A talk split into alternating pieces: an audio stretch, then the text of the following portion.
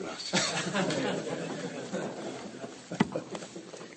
Me preguntó mi sobrino, hermano David, que quiénes son, quién es este grupo. Dije, es, son los normales. ¿Cómo están? Ahorita se les quita, no se preocupen.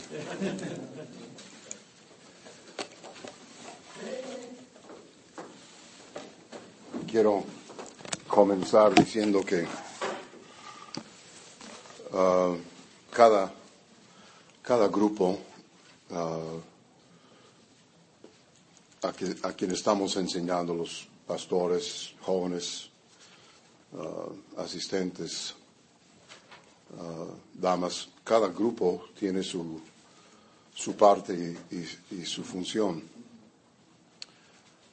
Pero este grupo es especial. Ah, le voy a contar algo que una vez dijo el hermano Hiles, estaba predicando en nuestra iglesia y ah, fue un grupo grande de unos 1500 y él pasó a la plataforma, estamos en la cantando el, himno congregacional. Y él, yo estaba parado, y él se puso enfrente de mí, dio la espalda a la congregación y se puso mero enfrente y dijo, es gente como esa, hablando de la congregación, es gente como esta que hace a gente como nosotros. Usted nunca debe olvidar eso. Su pastor no puede hacer lo que Dios le ha llamado a hacer sin que usted haga lo que Dios le ha llamado a usted a, hacer. a veces creo que malentendemos el asunto del llamamiento de Dios. Ah, el llamamiento de Dios no es nada más para un hombre que se para en el púlpito tres veces a la semana y administra la iglesia. Dios nos llama a todos. Hermano, me gusta lo que dice hermano Bob Gray. Dijo, Dios no me llamó a predicar el Evangelio, Dios me salvó para predicar el Evangelio. Dios me llamó para dirigir y para cuidar a los que Dios ha llamado para predicar el Evangelio. Señor, gracias por estos hombres, gracias por el sacrificio que yo sé que hace cada uno de ellos en uh, dejar su trabajo, tal vez tomar días de vacaciones para estar en esta conferencia en esta semana. Y uh, te pido que el tiempo que ellos están tomando, que sea bien invertido, uh, que en cada sesión cada uno de ellos escuche algo que haga de su labor más efectiva, su vida más realizada. Ayúdame a decir algo en esta mañana que fortalezca su decisión y su posición que tiene en su iglesia. Gracias por ellos. En el nombre de Cristo. Amén. quiero que vea un versículo, un solo versículo en Romanos 1. Sí, trae su Biblia, ¿verdad?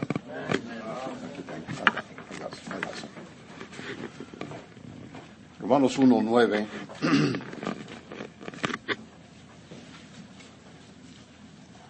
Dice, porque testigo me es Dios, Pablo, claro, hablando aquí, a quien, sirvo, a quien sirvo en mi espíritu en el Evangelio de su Hijo, de que sin cesar hago mención de vosotros siempre en mis oraciones. Y quiero que vea una frase en este versículo que dice, a quien sirvo en mi espíritu. Cuando Pablo dice que sirve a Dios en su espíritu, no está hablando del poder del Espíritu Santo. Ah, claro, nadie negaría que Pablo tuvo sobre él el poder del Espíritu Santo. Y nadie negaría la importancia de servir a Dios en el poder del Espíritu Santo. Y de nuevo, el poder del Espíritu Santo, la llenura del Espíritu Santo, la plenitud del Espíritu Santo, como usted quiere llamarlo, no es nada más para el que se pone en el púlpito a predicar. yo necesito el poder del Espíritu Santo para tomar decisiones en mi vida. Necesito, uh, ¿cuántos de ustedes enseñan clases comunicales? ¿Alguien enseña clases comunicales? Usted necesita el poder del Espíritu Santo para enseñar su clase comunicales, para ganar almas. Uh, la Biblia habla de orar en el Espíritu, entonces de ninguna manera esta enseñanza disminuye la importancia de, hacer la obra de Dios en el poder del Espíritu. Nada bueno, nada duradero, eh, duradero se hace para Dios en el puro poder de la carne. Pero Pablo aquí en este versículo no está hablando del poder del Espíritu Santo, está hablando de su propio espíritu, de la condición de su propio espíritu, está hablando de su estado de ánimo. Está hablando de su nivel de entusiasmo, está hablando de la energía y la, intensidad y la pasión uh, con que sirve a Dios. Uno de los desafíos más grandes en la vida cristiana y especialmente en la vida de un cristiano comprometido es mantener su celo es mantener su, uh, su, su, fervor, su, su nivel de, entusiasmo para servir a Dios semana tras semana, mes tras mes, uh, año tras año. Uh, recientemente yo cumplí 60 años. Más recientemente cumplí 70 años. el mes pasado cumplí 51 años en el ministerio. Y yo le voy a confesar, es, es, un desafío uh, seguir sirviendo a Dios y seguir haciendo lo que, lo que hacemos uh, con el mismo nivel de ánimo y el mismo espíritu y el mismo celo. Hay un hermano en mi iglesia, hermano uh, Lupe González, y él y yo hemos decidido, tenemos la misma edad, creo que él tiene seis meses más que yo, y hemos decidido no llegar a ser viejos amargados. Yo no puedo evitar llegar a ser viejo. Es más, no quiero llegar a ser, no quiero evitar a, llegar a ser, es más, yo quiero, yo quiero llegar a ser un, un, un, viejito, todo seco, pero vivo. Porque la alternativa de llegar a ser viejo es morir y entre más viejo mejor. Pero no tengo que amargarme. Ahora voy a hablar de eso más, más adelante. Aparte del poder del Espíritu Santo, nada es más importante que la condición de mi propio espíritu. En primer lugar, el Espíritu Santo no llena a los amargados. Amén. Ah, y no deben ser los más recién salvos que tienen el mayor celo para servir a Dios. Esa es una, es una tragedia. Yo rehuso dejar que un chamaco mocoso de 25 o 30 años eh, esté más entusiasmado acerca de las cosas de Dios que yo. Entre más uno crezca, entre más uno conozca a Dios, entre más uno vea cómo Dios obra en su propia vida y en su ministerio, más entusiástico debe ser, más, más animado, más, más uh, intensidad debe tener para Dios.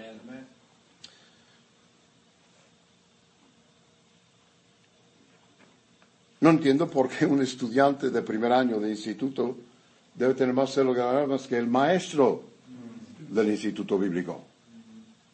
Amén. Cada viernes en la tarde, bueno, el día 21 de febrero Ah, entregué la iglesia que comencé y que pastoreé por 34 años a mi hijo Jonathan.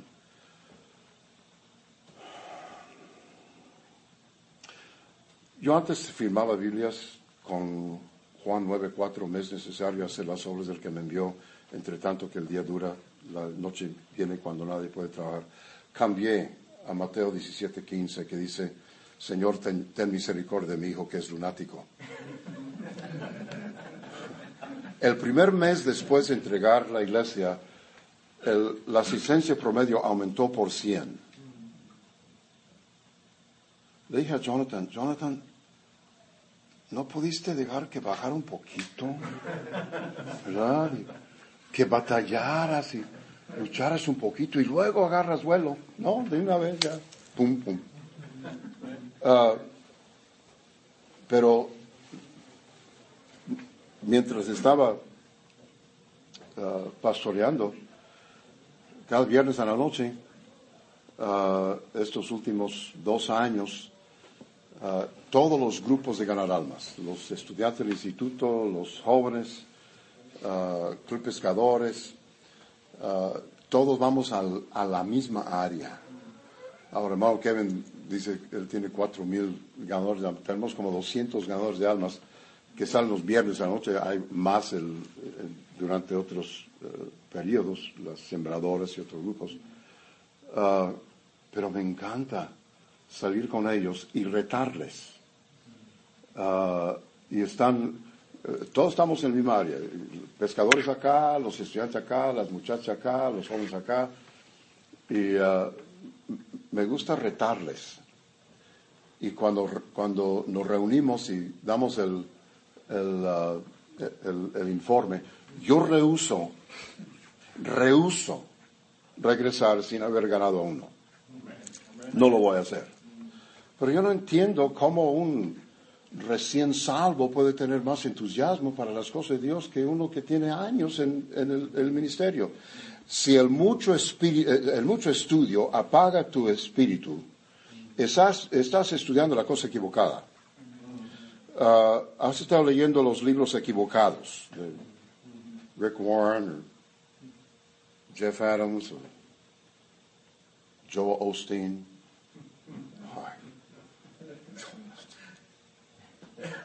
Puro diente. Mi hijo Jonathan me mandó un, corte de, de, un video de su esposa, Victoria, que estaba predicando. Y uh, ella dijo, lo que tú haces no lo hagas para Dios, hazlo para ti. Cuando vienes a la iglesia, no lo hagas para Dios, hazlo para ti. Cuando diezmas o cuando ofrendas, no lo hagas para Dios, hazlo para ti. Y luego dijo, al cabo, lo que le hace feliz a Dios es lo que te hace feliz a ti. Yo pensé, es la estupidez más grande que jamás he escuchado. Lo que, lo que, le, lo que le agrada a Dios es que un pobre, vil, sucio pecador se arrepienta. Es lo que agrada a Dios. Ah, si tú estudias este libro como debes, eso aumentará tu fervor y tu ánimo para servir a Dios. Lee los libros del hermano escuchar mensajes de hermano Fernández, hermano Salazar, Córdoba, Kevin Wynn, bueno, más o menos. Ah, no, no disminuirá tu ánimo para servir a Dios. Hace como dos años estamos aquí en una conferencia y yo estaba sentado en la segunda fila y la hermana Débora, la esposa del hermano Kevin, estaba sentada en la primera fila y el hermano Kevin estaba predicando y le dije a la hermana Débora, dije, hermano Débora, ese es un récord mundial. Dije, el hermano Kevin pasó 17 minutos sin decir la palabra menso. Ah, un gran logro. Deuteronomio 6.5 dice, y amarás a Jehová tu Dios de todo tu corazón, de toda tu alma y con todas tus fuerzas. Jueces 6.14, y mirándole Jehová le dijo, ve con esta tu fuerza y salvarás a Israel de la mano de los madianitas. Marcos 2.30, 12.30. Y amarás al Señor tu Dios con todo tu corazón, con todo tu alma, con toda tu mente, con todas tus fuerzas. Este es el principal mandamiento. Y luego uh, Filipenses 2.14 dice, haced todo sin murmuraciones y contiendas. Colosenses 3.17 la palabra de Cristo more en abundancia en vosotros, enseñándoos y exhortándoos unos a otros en toda sabiduría, cantando con gracia en vuestros corazones al Señor con salmos e himnos, cánticos especiales, y todo lo que hacéis, sea de palabra o de hecho, hacedlo en el nombre del Señor Jesús, dando gracias a Dios Padre por medio de él. Juan 4, 23 y 24, Cristo dice, Mas la hora viene y ahora es cuando los verdaderos adoradores adorarán al Padre en espíritu y en verdad, porque también el Padre tales adoradores busca que le adoren. Dios es espíritu y los que le adoran en espíritu y en verdad es necesario que le adoren. Mire esa frase. Se usa dos veces la frase en espíritu y en verdad no está hablando del Espíritu Santo. Es espíritu con E minúscula. Está hablando del espíritu del adorador. Y note que no dice en verdad y en espíritu. Pone espíritu primero. Eso no significa que la verdad no es importante. No significa que el espíritu es más importante que la verdad. Pero en este pasaje en particular enfatiza la importancia de la condición de mi espíritu cuando adoro a Dios. Ahora, si la condición de mi espíritu es importante cuando adoro a Dios, es importante cuando hago cualquier cosa para Dios. Usted sabe que el mundo, uh, al mundo poco les importa nuestra gran verdad. Más les importa nuestro espíritu. Y si tú no tienes el espíritu debido, no importa cuánta verdad tengas, nadie te va a hacer caso. Ahora, nadie, Cristo dijo, conoceréis la verdad y la verdad os hará libres. Es mejor entregar la verdad con un mal espíritu que no entregar la verdad. Pero entre mejor mi espíritu, más fácil es que la persona acepte y reciba la, verdad. Ah, ahora, volteando la, moneda, no importa cuánto espíritu tengas, si no tienes la verdad para entregar, todo el espíritu en el mundo no te va a ayudar. Creo que nadie negaría que los carismáticos tienen mucho, entre comillas, mucho espíritu, pero no tienen la verdad. Ah, ese es, uno de los muchos problemas del movimiento carismático. Tienen mucho espíritu, tienen mucho entusiasmo, pero no tienen la verdad. Es interesante lo que dice Juan 18, 19. Dice, y el sumo sacerdote preguntó a Jesús acerca de sus discípulos y su doctrina. Qué interesante. Primero, pregunta por sus discípulos. Y luego le pregunta de su doctrina. Porque los discípulos somos los que llevamos la doctrina. Y si el discípulo no está bien, la doctrina no va a estar bien y la doctrina no se va a entregar. Es triste que los que sí tenemos la verdad,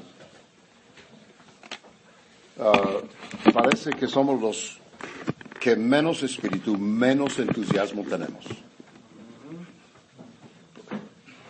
¿Por qué nuestra, por qué nuestra intensidad no puede igualar nuestra verdad? Yo rehuso permitir que un carismático, un pentecostal, asamblea de Dios, lo que usted quiere llamarles, que no sabe si es salvo, cuando ellos cantan cada día con Cristo, lo cantan así, cada tercer día con Cristo. Ah, el carismático amanece todos los días preguntándose si ese es el día que va a cometer el pecado que le haga perder su salvación. Yo rehuso permitir que él esté más entusiasmado que yo, que sé que mi redentor vive, que sé a quien he creído, que sé que tengo vida eterna, ah, que yo sé que todas las cosas me ayudan a bien, yo sé que Él es el Salvador del mundo, yo sé que nuestra morada terrestre, este tabernáculo, se, se deshiciere, tenemos un edificio uh, de Dios, una casa no hecha de manos eterna en el cielo. Yo sé esas cosas. Yo rehuso dejar que un carismático que no sabe nada de estas cosas esté más entusiasmado acerca de su supuesta doctrina que yo que sé que tengo la doctrina. Y esto no se trata de gritar y patear el púlpito y mascar tuercas y brincar bancas. Ah, no tiene nada de malo, es divertido eso. Ah, pero estoy hablando de mi nivel de intensidad, de mi nivel de entusiasmo con que hago lo que estoy haciendo. Estoy viendo unas caras bien entusiasmadas. Yo tengo gozo, gozo, gozo, gozo. Bueno. Note que Pablo no dijo a quien alabo en mi espíritu. Yo le alabo con las manos, yo le alabo con... No está hablando de eso. Basura. Yo he cambiado la letra de varios cantos que usamos en nuestra iglesia. Por ejemplo, si en verdad eres salvo, di amén, amén. No, si en verdad eres salvo, gana almas. si en verdad eres salvo, testifica con tu vida. No, si en verdad eres salvo, testifica con tu boca. Amén. También cambia otro. Uh, sembraré la simiente preciosa. Sembraré, sembraré. Uh, ¿Cómo va? Uh, ¿Cómo? No, no. Sembraré, sembraré. ayúdame.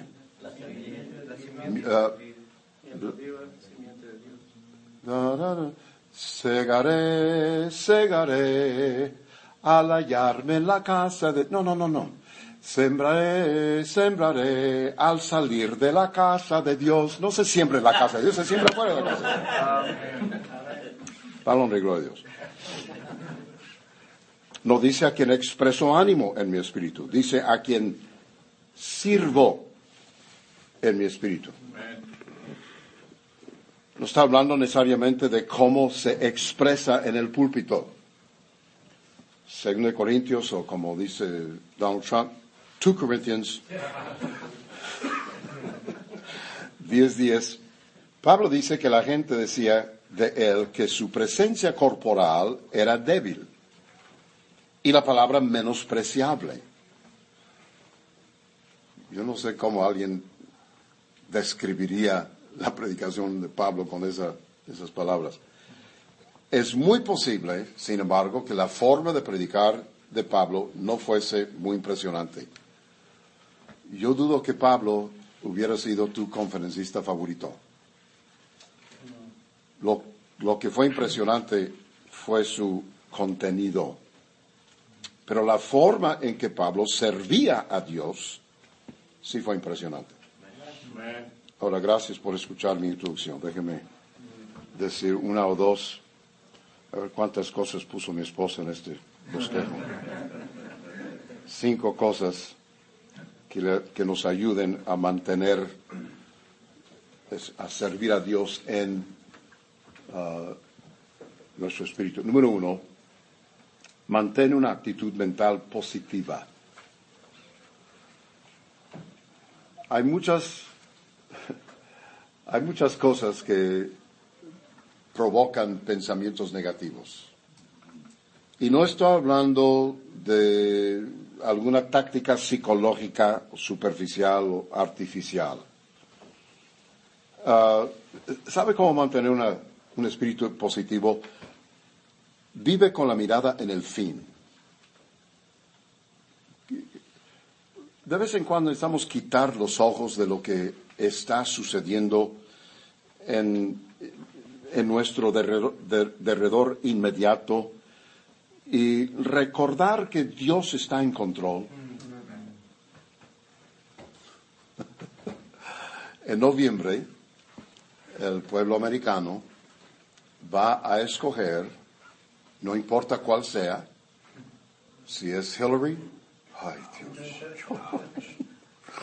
o, uh, o de Trump, o de Donald, va a escoger a los dos candidatos más desagradables que jamás se han postulado en toda la historia.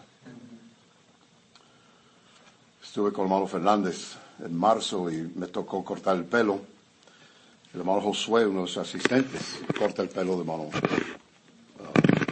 Fernández, entonces fue a su iglesia un lunes de la tarde, le cortó el pelo. Mi esposa estaba en el carro y cuando regresé dijo, ay, dije, dijo, felicíteme al hermano Josué. Dije, ¿por qué hizo buen trabajo? Dijo, no, yo no sabía que él también cortaba el pelo de Donald Trump. ¿Cómo, cómo la mujer sabe animarte, verdad? Pablo habló en 2 Corintios 4, 17 de esta leve tribulación momentánea. Pero eso no es todo. Ah, todo lo que yo poseo en este mundo, mi posición social, mi cuenta bancaria, no es lo más importante. Lo más importante es la diferencia que hago en las vidas de otros para bien y para la eternidad. Mire, mientras usted esté haciendo eso, mientras Dios le esté usando para hacer una diferencia en la vida, el mensaje de hermano Wallace anoche, qué tremendo mensaje. Uno. Ahora, claro, nuestra meta debe ser ganar, ganar más que uno al año, pero una sola persona a quien influimos, a quien animamos. Eh, ¿Cuántas veces, y, a todo predicador le ha sucedido esto? Ah, alguien en una conferencia viene y, le, recuerda a uno, hermano, recuerda un mensaje que usted predicó tal parte. Digo, ay, digo, eso ah, salvó mi vida o me ayudó a seguir adelante. Mi esposa y yo estábamos desayunando un domingo en la mañana y uh, sonó el teléfono. Un pastor hispano de Estados Unidos, no voy a mencionar su nombre, usted lo conocería, dijo, hermano Ashcraft, uh, yo estaba por entregar el, ministerio, estaba por entregar mi iglesia, renunciar, pero alguien me dio su librito que se llama Ayuda para tu angustia. Y leí ese libro y uh, me hizo decidir seguir adelante. Y digo, voy a seguir adelante gracias por ese libro. Y uh, le dije, hermano Parada, no hay problema, qué bueno que lees. no, no fue hermano Parada. Después, cuando dije, hermano, gracias y qué ánimo, y colgué, dije, le dije a mi esposa, búscame ese libro, déjame otra leída, a ver, a ver si a mí me ayuda. Vive recordándote de que no estás aquí para estar cómodo, que el propósito de tu existencia no es adquirir la seguridad que ofrece este mundo. Vive a la luz de que estás aquí para hacer una diferencia eterna. Vive recordándote que por agradable que sea, tu situación actual puede cambiar y que por desagradable que sea, también podría cambiar. Déjeme apresurarme tantito. Número dos, júntate con gente positiva. Evita a los escarnecedores. Evita a los cínicos, a los burladores. Y en cada iglesia hay cínicos. En cada iglesia hay escarnecedores y burladores. En cada iglesia hay gente que puede encontrar el lado negativo de cualquier asunto. Y normalmente el que se queja lo hace porque está tratando de encubrir su propia flojera o su propia inactividad. Los que hacemos no tenemos tiempo para criticar a los que no lo están haciendo. Amén.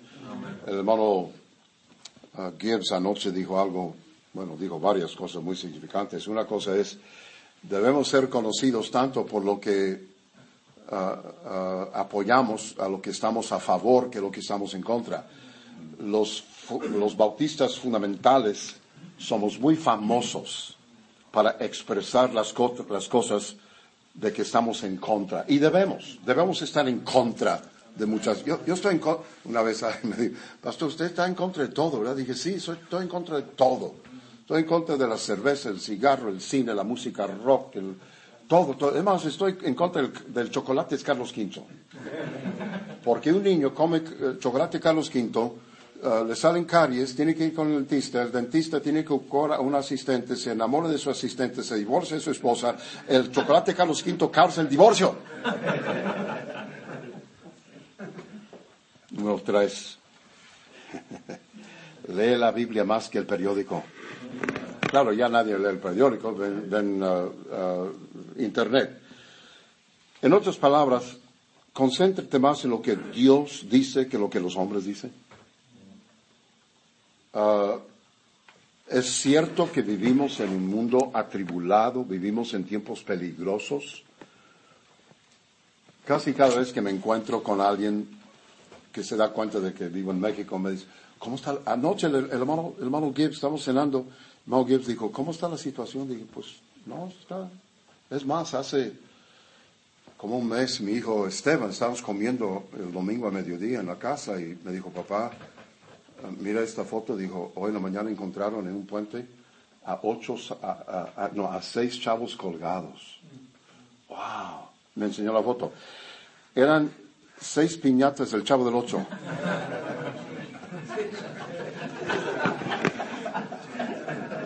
es que cuando uno estudia tiene que meter esas cosas. Vivimos en un mundo de mucho trastorno político, económico, social, espiritual. Ah, y no tiene nada malo mantenerse informado. Pero Dios sigue siendo Dios. Daniel dijo, pero hay un Dios en los cielos. Y necesitamos hacer más caso a lo que Dios dice que a lo que Fox News dice. El corazón del rey está en la mano de Jehová. Número cuatro, recuerde o recuerda que lo que haces para el Señor, aunque parezca pequeño, es grande. Hermano, engrandezca la cosa que usted hace para el Señor. Ah, en el servicio de Dios no hay gente pequeña, no hay obras pequeñas, no hay iglesias pequeñas, no hay trabajos pequeños, no hay posiciones pequeñas. Mateo 10:42, y cualquiera que dé a uno de estos pequeñitos un vaso de agua fría solamente, por cuanto es discípulo, de cierto os digo que no perderá su recompensa. Me encanta lo que dijo Nehemías cuando Sanbalat y Gesem y Gasmu. Yo no tengo perro. Nunca he tenido perro.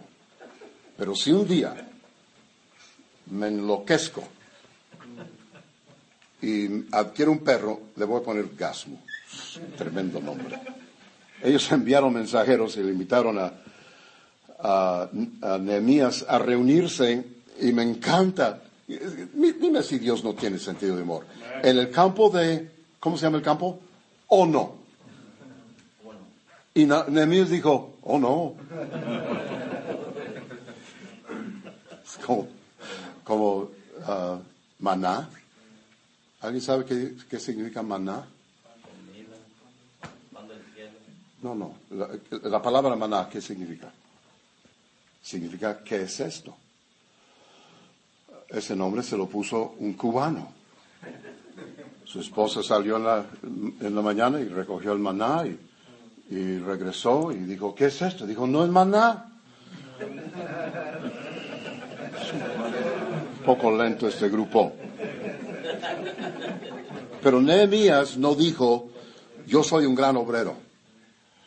Dijo, yo hago una gran obra. Si tú estás sirviendo a Dios, si eres obrero de ruta, maestros comunical o ayudante de maestros comunical, secretario, asistente, si recoges la basura o apagas la, las luces en la iglesia o cierras las puertas, si manejas o si limpias un vehículo, abres las puertas, ah, deberías de decir como Nehemías, yo hago una gran obra. Hermano, no disminuya la importancia de lo que usted hace. Si es para Dios, es grande, es importante. Hermano Parada no podría hacer lo que Dios está usando para hacer si no fuera por ese ejército de hombres y mujeres en su iglesia que están sirviendo en cosas que tristemente muchos de nosotros pensamos que son cosas insignificantes. No hay cosas insignificantes en el cielo, en, en la obra de Dios. Siguiente cosa, última cosa. Mantén un espíritu dulce. Sea amable con todos. Sonría. Sonríe, hermano. Una sonrisa es cuando las esquinas de tu boca suben.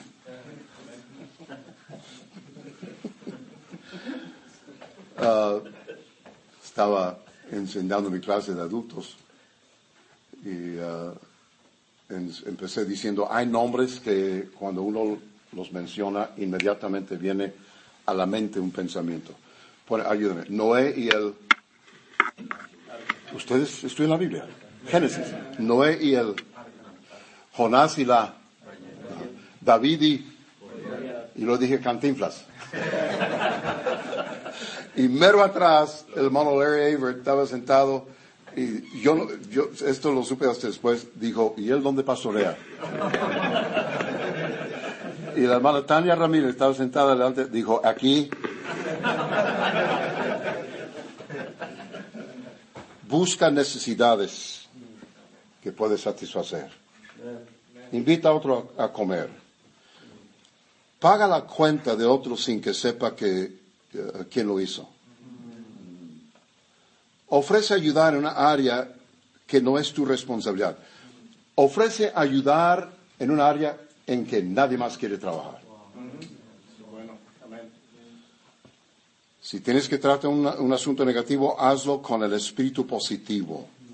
Gálatas 6.1. Hermanos, si alguno fuere sorprendido en alguna falta, vosotros que sois espirituales, restauradle el espíritu de mansedumbre, no sea que tú también seas tentado. Pablo dijo, a quien sirvo en mi espíritu. Tu pastor necesita a hombres en su iglesia con un espíritu positivo, con un espíritu entusiasmado, con una intensidad y con una pasión que demuestra la importancia de lo que estamos haciendo. Señor, gracias, gracias de nuevo por estos hombres. Ah, nuestras iglesias no serían nada ah, sin hombres como los que están sentados aquí en esta mañana. Gracias por ellos. Aumenta en sus propias mentes y en sus propios corazones la grandeza y la importancia de lo que están haciendo. Bendícelos en el nombre de Cristo. Amén. Gracias.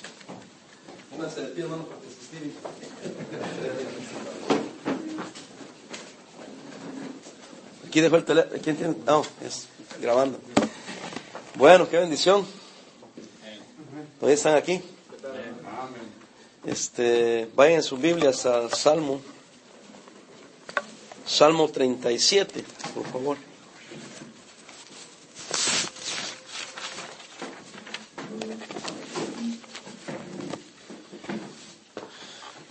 Literalmente ningún pastor pudiera hacer lo que hace sin la ayuda de otros, amén. A veces decimos, ah, el pastor aquí hace todo. No, no es cierto. Uno está en todo, pero no puede hacer todo. Bueno, estamos ahí en el Salmo 37, 23 al 26. Y leamos, yo leo el 23, todos el 24, yo el 25 y todos el 26. Quiero hablar acerca de las bendiciones del que teme a Dios. Bendiciones del que teme a Dios. Por Jehová son ordenados los pasos del hombre, y él aprueba su camino. Cuando el hombre cayere, no quedará postrado, porque Jehová sostiene su mano. Joven fui, y he envejecido, y no he visto justo desamparado, ni su descendencia que mendigue pan. En todo tiempo tiene misericordia y presta, y su descendencia es para bendición. Oremos, Padre, bendice este tiempo, esta nueva clase y ayúdanos a poder aprender y poder ser recibidores de todas las bendiciones que tú tengas para nosotros. Te pido, Señor, que nos a entender que nuestras vidas están ahí para ser de bendición. En el nombre de Cristo te lo pedimos. Amén. Tomen asiento, hermanos. De bendición.